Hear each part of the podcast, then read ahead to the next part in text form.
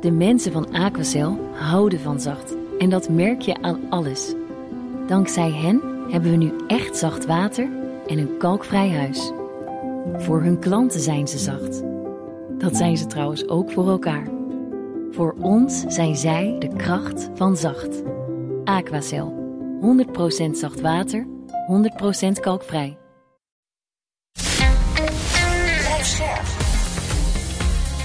BNR Nieuwsradio.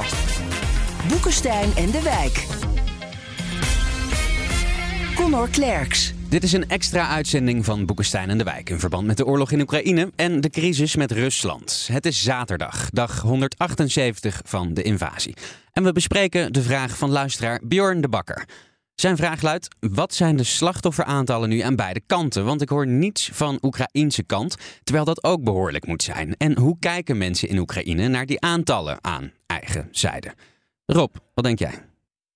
Nou ja, we weten uh, dat er een aantal officiële inschattingen zijn, uh, onder andere van de Amerikanen. En dat doen ze dan uh, door middel van satellietwaarneming. ze tellen alles bij elkaar op wat ze, wat ze op de grond hebben gehoord. En dan kom je aan Russische zijde op zeg maar 70.000 tot 80.000 slachtoffers op dit moment, inclusief 20.000 doden, waarvan 5.000 uit de Wagnergroep. Uh, dat zijn astronomische aantallen en daarmee ja. uh, plaatst het conflict zich uh, in het dodelijkste conflict van na de Tweede Wereldoorlog. Oekraïne zit in een verdedigende positie. En de verdediger kan wat dat betreft altijd rekenen op wat minder slachtoffers. Dat blijkt ook wel. dus um, Zelensky die heeft geroepen van er zijn 100 tot 200 slachtoffers per dag. Dat betekent doden en gewonden. We komen dan uit op pakweg 25 tot 30.000 uh, uh, doden en gewonden. Uh, inschatting is uh, dat een, uh, het, het, een aantal dodelijke slachtoffers zo dan rond de 10.000 zal zijn. dat zijn ook astronomische aantallen. Alleen het is ruwweg, ruwweg de helft van, van de Russen. Ja. ja. Als je naar die cijfers kijkt, hè, we zijn dus in, het, in de uh, oorlog in Afghanistan. Hè? Dat duurde dus vele jaren. De Russische oorlog in Afghanistan. Zijn in al die jaren dus net zoveel doden gevallen als nu in zes maanden tijd. Dat is echt ongelooflijk. Ja. ja. En wat ook een ja, belangrijke... Het zijn dus astronomische aantallen. Het zijn astronomische aantallen. En wat ook belangrijk is, dat we weten, krijgen nu steeds meer rapporten over hoe de Russische soldaat zich nou eigenlijk voelt in die krijgsmacht. Hè? Gisteren nog dat, dat 140 pagina stuk. Nou ja, als je dus uh, rantsoenen krijgt die over datum zijn, als je zelf je schoenen moet kopen, moest trouwens in Nederland geloof ik ook gebeuren af en toe, hè? dan word je er ook niet enthousiaster van. Hè? En een grote verschil is natuurlijk dat de Oekraïners hebben een hoge moraal en die vechten voor een bevrijding. En de Russische soldaten denken daar heel anders ja. over. Die zijn totaal uh, cynisch geworden, omdat het, die rechtsmacht zo slecht is georganiseerd. Ja, dat neem ik zeggen, jongens, dat in een plaats als Lviv, is helemaal in het westen, hè, worden gewoon elke dag worden daar soldaten begraven. En dat geldt voor elke stad in de Oekraïne. Dus het is een dramatische ontwikkeling. Mensen zijn dood en doodmoe. Maar ja, wat moet je doen in de Oekraïne? Je vecht voor de vrijheid van je land. Je moet dus doorgaan. Hè? Vanmorgen zei uh, minister van Buitenlandse Zaken. Probeer over je vermoeidheid heen te stappen en vecht door. Hè? Dat soort wanhopige berichten krijg je dan. Ja. Het is, we zullen straks. Uh, over enkele jaren daar allemaal boeken over gaan lezen. Van alle verschrikkingen die daar zijn gebeurd. Maar het is wel waar dat de moraal aan de Oekraïnse zijde gewoon veel hoger is dan bij de Russen. Het zou mij ook niet ja. verbazen, ja. Rob, dat als ik, als ik dus in, uh, in Gerson zat en ik ben een Rus en alles gaat mis en ik krijg ook niet meer te eten. Nou, dan ga ik echt deserteren hoor. Maar bedenk goed, soldaten zijn niks waard voor de Russen. Hè. Er zijn geen onderofficieren, die worden gewoon als honden gebruikt. Hè. Er zijn ook allemaal voorbeelden van. Die worden gewoon doodgeschoten mm -hmm. als ze deserteren. Dus die zijn ontzettend bang ook. Ja, en, uh, ja maar dat is waar. Ja. ja, dit is, weet je, um, het, het probleem is natuurlijk, kijk, uh, Rusland heeft pakweg 80% van zijn beschikbare troepen ingezet. Ja, dan zijn dit wel enorme aantallen, want realiseer je dat ze begonnen zijn uh, met 150, 160, 170.000 man. De helft daarvan is uitgeschakeld. En, en, natuurlijk zijn de verse troepen aangevoerd. Maar als je dus het even afzet tegen de troepenmacht waarmee ze zijn begonnen, dan is dit echt werkelijk verschrikkelijk. En uh, ja, waarom vechten Russen nog? Ja, dat doen ze ook voor het geld. Maar ja, wat, wat heb je aan uh, 5000 dollar als je vervolgens wordt doodgeschoten? Exact. En er zijn nu zelfs weer berichten dat die 150, 160.000, dat ze dat niet gehaald hebben. Dat het eigenlijk vele lagere mm -hmm. getallen, omdat de ja. krijgsmacht is totaal corrupt ook. Hè? En, ja. Uh, ja, maar je moet je ook niet verkijken op uh, aantallen als 150.000, 160.000. Dat is ook een van de redenen waarom ik heb gezegd van nou, hij gaat niet aanvallen. Uh, omdat uh, als je zou gaan aanvallen, dan wordt het één grote puinhoop. Nou, het is ook één grote puinhoop geworden, maar dat, dat, dat zag Poetin alleen niet. De meeste deskundigen zagen dat wel, maar Poetin niet. Dus wat daar is gebeurd, dat is vind ik wel een van de, een van de grote historische vraagstukken van deze tijd hoor. Ik ben heel benieuwd of dat nog een keer bekend wordt. Maar moet je, je moet je realiseren dat 150.000 man, dat zijn niet 150.000 militairen die je zomaar kan inzetten.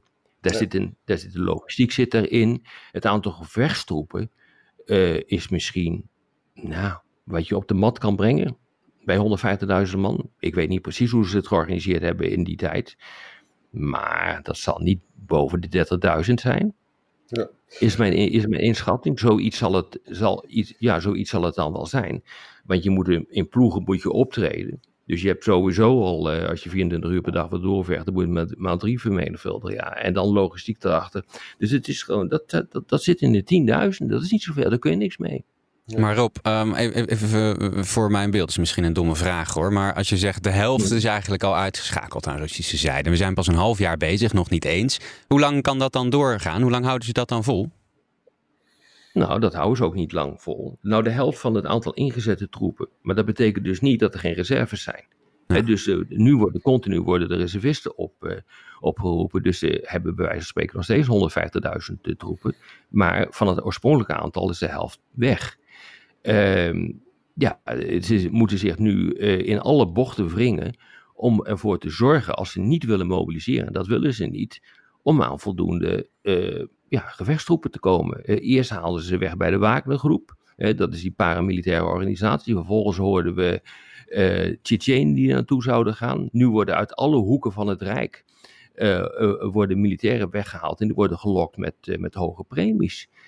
dus de, de nood is zeer hoog op dit ogenblik bij de Russen, zolang je niet wil mobiliseren. Dus in die zin is het ook heel interessant uh, dat uh, de Amerikanen, maar dat geldt eigenlijk ook voor uh, alle strategen in het Westen, die zeggen van niet in oorlog komen met Rusland, want dan gaan ze mobiliseren en dan wordt het een heel ander verhaal. Dus terughoudendheid om ervoor te zorgen dat Rusland niet in conflict komt met de NAVO, is enorm in het nadeel van Rusland dat ze dan niet kunnen mobiliseren. Ja. En dus met dit geweldige probleem blijven zitten. En eigenlijk heeft Poetin dus nog twee kaarten. Alleen, daar gaan we het straks over hebben. Uh, en toch mobiliseren. Met als grote gevaar dat de mensen die naar de tv kijken zijn 50 jaar en ouder. Die vinden het allemaal prima. Maar de jongeren kijken niet naar die staatstv en, en die zitten op internet. En die hebben absoluut geen zin om daar als kanonnenvoer te dienen. Dus dat zou dus tot opstanden kunnen leiden. Of, of als ze ingezet worden, dan zullen dat niet erg goed getrainde troepen zijn. Hè? Dus dan worden de nee, problemen. Dat zijn ze ook niet. Het is, het is een enorme zooi. Wat Poetin heeft gedaan, die heeft gewoon aan de wereld laten zien hoe ongelooflijk corrupt en slecht zijn krijgsmacht is. Nou, dat lijkt me niet handig als je, als je uh, uh, een grote mogendheid wil spelen. Hè? Nee, nou ja, maar kijk, dat is, natuurlijk, dat is natuurlijk het hele punt. Wat dit is. Dus Poetin heeft jaren geleden heeft hij geroepen dat de grootste tragedie, de grootste geopolitieke tragedie, de ondergang is van van de Sovjet-Unie. Nou, oké. Okay. Maar wat hij nu doet, levert een nieuwe geopolitieke tragedie op. Want iedereen zit te kijken naar wat hier uh, gebeurt. De aanval is zo stom, zo stupide uitgevoerd. Ze hebben zoveel problemen op dit ogenblik. De economie wordt zo hard getroffen dat dat op zich uh, voor Rusland opnieuw een geopolitieke uh, tragedie is. En dat mogen, we, dat mogen we niet vergeten. He, dus die sancties, die, die werken niet in de zin, en dat moet ik er wel even bij zetten, zeggen dat de gevechtshandelingen in Oekraïne uh, worden gestaakt. Dat was het oorspronkelijke doel van de sancties, maar ze helpen wel om geopolitiek Rusland gewoon naar de knoppen te helpen. maar ja. daarmee kunnen ze nog steeds door blijven vechten in Oekraïne. Ja. En sterker nog, ze hebben dus ook een reden om door te vechten, want er is geen alternatief. Hè? Verlies uh, kan het einde van Poetin uh, betekenen. Uh, nou, die, dat, ik denk dat, dat, dat, dat die kans vrij groot is, dat dat een keer gaat gebeuren. Ja. ja. De minister van Economische Zaken had in het Kremlin ook al gezegd van, nou ja, deze oorlog is een ramp voor onze economie. De man is niet ontslagen, ja. maar het is natuurlijk wel allemaal duidelijk en dat weet Poetin natuurlijk ook. En daarom moeten we misschien gaan naar de tweede vraag over Saporizia. Ja, dan, uh, we hebben nog wel tijd voor een tweede vraag. Uh, die komt vandaag van Thomas Dijker. En zijn vraag is: wat zou Rusland bereiken met een incident op de kerncentrale Zaporizhia? En zou dat niet alleen maar leiden tot meer weerstand tegen hun oorlog? Nou, die weerstand is al hoog genoeg. Uh, ook, ook bij sommige Russen, niet, zeker niet bij de meerderheid, maar zeker wel bij een minderheid. Hè. Maar goed, Saporizia, dat is echt een migraine-onderwerp. Je kunt alle kanten op redeneren. Je kan zeggen van, als, als je daar een incident maakt, of dan krijg je dus een fallout. En die fallout die gaat met de wind ook naar Rusland. Maar hij gaat overigens ook naar eh, Duitsland en Slovenië toe. Hè. Dus echt een Polen. Dus een ramp. Dus eigenlijk het mooiste wat hij zou kunnen doen, en daar houdt Poetin van, is dat hij dreigt daar enge dingen te doen. Ja. Dat doet hij altijd. Hè? Uh, en dan heeft hij eigenlijk nog twee wapens. Dat is de graanexport nog even een beetje moeilijk doen. En uh, Saporizia. En dat maakt, dat, het effect daarvan is wel, uh, waarop gisteren ook over sprak, hè, dat West-Europa mm. is ontzettend beducht voor dit soort dingen. Hè? En dat leidt ertoe mm. in, in, in de West-Europese politiek van we moeten ook niet te hard aan het touwtje trekken. Hè? Dus we moeten misschien nog meer pa panzerhouwitsers laten maken of zo, om, om het zo maar eens te zeggen.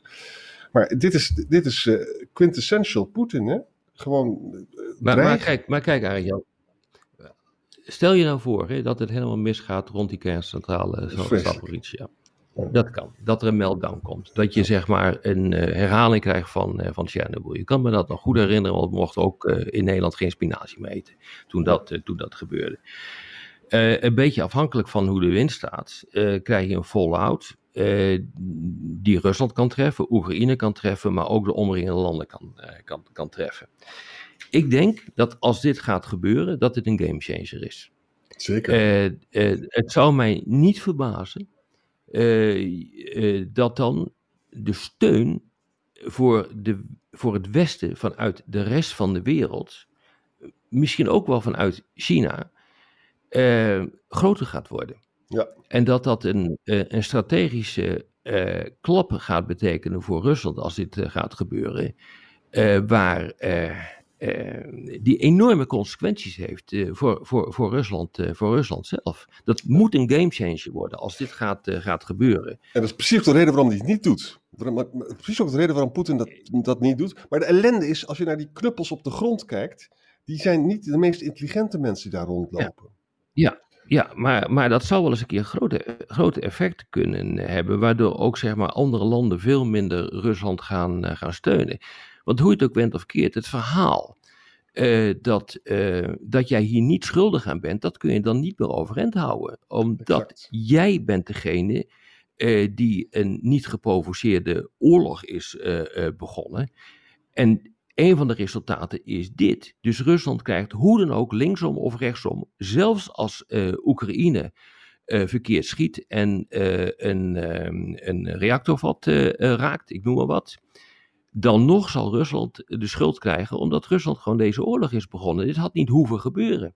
Ja, en wat ook een belangrijke opmerking hierbij is dat het is een van de grootste kerncentrales van Europa. Als, ook al zou die worden stilgezet, hè, en ik geloof dat dat al aan het gebeuren is, hè, dan betekent dat Oekraïne elektriciteit moet inkopen in het westen. En, en de elektriciteitsprijs bij ons is knetterhoog. Die wordt dan dus nog mhm. hoger. Hè? Alles hangt met alles mm. samen. Ja, en mijn uh, zeer beperkte kennis van kerncentrales start je zoiets ook niet zomaar weer op, toch? Nee, dat klopt. Dat is, dat is een groot probleem. Je kunt het echt niet zomaar... Het is ook de vraag of dat lukt.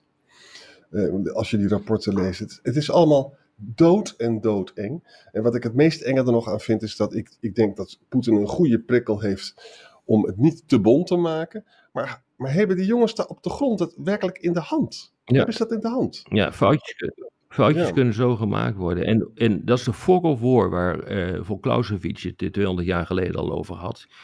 Dus in, in, in een oorlog gebeuren dingen die, uh, die je niet voor mogelijk houdt. Dat, die, die levert wendingen op die je niet hebt kunnen voorspellen. tot nu toe is dat nog niet gebeurd, maar dit zou er zo één kunnen zijn. En dat, dat plaatst dan zo'n oorlog in een totaal andere context. Absoluut. Je moet gelijk denken aan die cabaretier Fons Jansen jaren geleden. Die had zo'n scène, weet je wel, er zat iemand dus op afstand met een bom te demonteren. En toen zei iemand van, je moet dat bruin-groene draadje niet verwarren met het groen-bruine draadje. nou ja, dan gaat het dus fout, hè. En, uh, de, de mensen hebben wel dommere dingen gedaan. En zeker als, als daar laag opgeleide soldaten, die ook misschien al wel dronken zijn, God mag weten wat. Ik moet er niet aan denken. Als het daar uh, onverhoopt misgaat, Rob, hoe lang duurt het dan voordat wij dat weten? dat weten we binnen een paar minuten, vrees ik. Okay. Ja. Ja, want, uh, reken maar op dat er allemaal satellieten boven, uh, boven Oekraïne hangen. dat, dat weet je onmiddellijk. En dat wordt ook, denk ik, heel goed gemonitord. Met name ook door de Amerikanen die despo spionagesatellieten boven hebben. Maar ik denk dat de Britten uh, dat, dat ook doen. En uh, daar wordt niet over gesproken. Maar ik ben ervan overtuigd dat ook uh, zowel van de Amerikanen als van de Britten. dat daar op een of andere manier special forces in het gebied aanwezig zijn. Dat kan bijna niet anders. Ja. Het is weer een gezellige uitzending geworden. ja, ja, ja, dat klopt. ja. Nou, dat moet erin, hè? Ja. Tot de volgende keer, jongens. Ja. Tot de volgende, dank jullie wel. De mensen van Aquacel houden van zacht. En dat merk je aan alles. Dankzij hen hebben we nu echt zacht water en een kalkvrij huis. Voor hun klanten zijn ze zacht. Dat zijn ze trouwens ook voor elkaar. Voor ons zijn zij de kracht van zacht. Aquacel. 100% zacht water, 100% kalkvrij.